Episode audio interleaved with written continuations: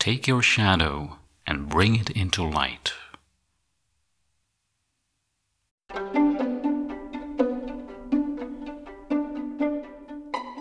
Hi, thanks for listening. Hope you're well.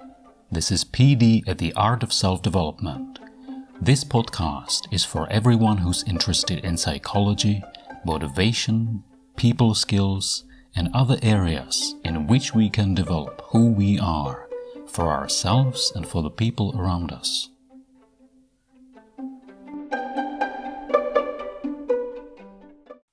Hello and welcome to an episode on psychological projections. This is something that we all do almost all the time, that is one of the more insidious things that we do, and something that is very beneficial to understand and get how we do it and why. And you've probably heard of projections. This term has been used since the early days of psychotherapy because it's one of the most critical concepts that you can come across. And what it is, is literally as the name suggests, or as the word suggests, it's projecting parts of ourselves onto other people. Now, why would we do that? Of course, we don't usually project something that we want to keep. We project something that we want to get rid of, something we don't acknowledge in ourselves, something very often we don't even know exists. We may feel it's there, and we will resist facing it. We will try not to. And as it happens, there are other people around that are useful targets for all kinds of projections, be them positive or negative. Because not all projections are negative, and also the function, the role, the purpose of projections, generally speaking, is not negative. We use them to help us in various ways. Now, maybe you can recall a moment recently or not so recently when you felt a very strong emotion, a strong reaction to something, to someone or to someone's behavior or something they said or did.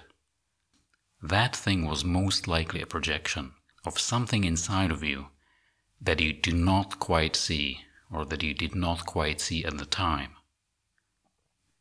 Some common examples that we can think of, for example, of a positive projection is maybe there's someone you really admire, someone you wish you were more like, somebody that has qualities that you admire.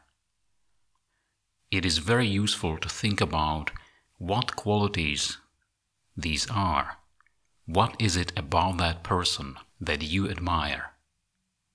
On the other hand, you can think of a negative quality that you see in other people that makes you respond emotionally in some way. There may be someone you really despise, and you know the reason why you do. They do something that you think is horrible or bad in some way. Now, both of these things, positive and negative, are projections. They're not really part of the person that you project onto. They're a part of yourself that you haven't reclaimed, that you haven't accepted yet. When you're in love, your projection goes into hyperdrive.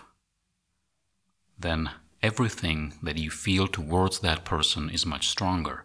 First, much more positive, if you're like most people, then later, over time, much more realistic and sometimes much more negative as well. It's funny to realize that the things that you thought were so amazing about the other person, you now despise the most. Because they were never about the person, they were about you. they were parts of yourself projected onto another person. I would dare say that love in itself is a projection. It's a specific kind of projection. It doesn't mean that it's bad, but as we say, love is blind. And when we wake up from this hypnosis sort of thing, we realize that things were really not the way they seemed in many ways. So realize that the positive and negative things that you see in other people that make you react emotionally, they're really parts of you. And to the degree that you can accept that and you can work with those emotions directly as part of you, not as part of the other person, you can grow as a person. You can realize your potential much better. Carl Jung often in his work talked about the shadow, which essentially is like a grab bag of projections, of things we don't want to see in ourselves, the dark things, the things that do not come to light, that we do not see and do not want to see. And this has to do with our childhood and the environment, the social environment where we grew up. Because when we were little children, we were perfect in a sense. We did not have a shadow. But what happened in most families, what happens is typically not all parts of ourselves are acceptable to the parent, and they try to shape the behavior of their offspring by only accepting some behavior while rejecting other kinds of behavior, which then leads to the child trying to suppress unwanted behaviors. And there is a good reason for it, because when you're a child, you're really helpless. You're completely dependent on your parents. And biologically, we are wired to do anything it takes to survive. So, if the child senses a possibility of being rejected by the parents, given the clues it receives, it'll prefer to reject parts of itself to risk being abandoned. So, we start with no shadow at birth. But since that time, typically until we reach adulthood, sometimes we keep adding up more stuff. We're building up the shadow. We're putting stuff into the bag of things we don't want in ourselves or things we believe are bad. Now, of course, the shadow is not bad in itself. It can only be bad if we see it that way in the back, in what Robert Bly called the back of things that we drag behind us, there are many things that are very useful if we can reclaim them. If we can face the perceived darkness that's inside, like Pandora's box. Some common examples of projections as seen in real life are things like bullying, for example. Because what bullies do is they attack people who are weaker than themselves. And there's a reason why they do this. It is well known that bullies are cowards in some ways, that they are weak themselves. And what they do is they project their own weakness, their own vulnerability onto others and attack it, rather than confronting their own weakness or vulnerability in themselves, which is why they can never really defeat it. Another example is a projection of guilt. Maybe you had a colleague, coworker, friend who made false accusations and I mean blatantly false accusations, and they would not accept your explanation or apology because they were reacting to their own projection of guilt, which they couldn't deal with, and they had to give it to somebody else. And this is not an easy situation to deal with. Even if you know that the person is not dealing with their own stuff, unless you're a trained professional, it's not very easy to explain it to a projecting person. You can lead them in the direction when they are projecting less, so that over time they get it. But this is really a challenge. Hope can be projected by a patient with a serious disease. He or she can project the feelings of hope onto the doctor and then expect miracles where none are possible.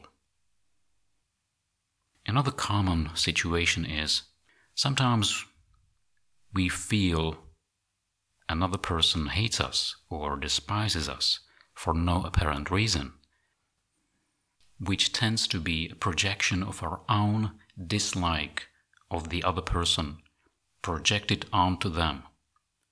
And because we project it, we do not know why supposedly this other person hates us. We just feel that he or she does. So if you step back and look into the feeling and why it exists, where it originates, this can be very enlightening. Social anxiety in itself is a very powerful projection. There are many people who are fine when they are by themselves. But they can be very shy and awkward around people, and they think that other people make them feel weak or self conscious, but of course they do it themselves. They project those feelings onto other people. And these are all fairly common situations, which is why it is really useful and important cut through the projections to see them for what they are so that we can deal with them. Because what happens if we don't is we can become entangled in projections. For example, if I think that another person hates me because I project my own feelings onto them and they do the same, we are not communicating. All that happens is that we keep counter projecting our own unacknowledged feelings. And none of us is really getting through. So, what we need to do, or what at least one party has to do, is take a step back, take a look at the emotion, and see where it comes from. With more awareness, more can be done to let go in fact, to understand that this emotion comes from you, not from the other person. No one else can make you feel anything, strictly speaking. They can only help you, they can nudge you in that direction by exhibiting a similar quality that you are projecting, so we can hook it up. So reclaim your projections reclaim the bag, reclaim the shadow. When you let light shine on it, you will realize that there is gold inside, where you only didn't see it because it was dark, because you didn't dare see it. All those negative things are qualities that you haven't developed yet because you thought you shouldn't. But now, as an adult, you can really reach into the bag and take the stuff out. See it in light of what you know now and accept it. Refine it. There's a lot of good stuff in there. And as you do, you may notice that your vision becomes clear. Your ability to relate to other people, your ability to see yourself for who you are, and to see other people will become much more acute, much sharper, and much more real. Enjoy the shadow as the gift that it is.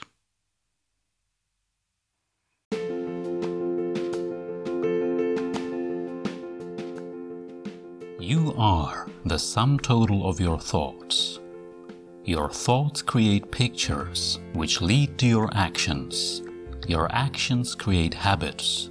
Your habits create who you are. Who you are, in turn, determines what you can do. Thank you for listening to this episode of The Art of Self Development. If you think you got some value out of this episode, or you know someone you think might benefit from this podcast, tell your friends. If you have any questions, comments, or insights, write me at pdartofsd at gmail.com. Keep doing your part to enrich your life, and through your actions, leave the world better than you found it.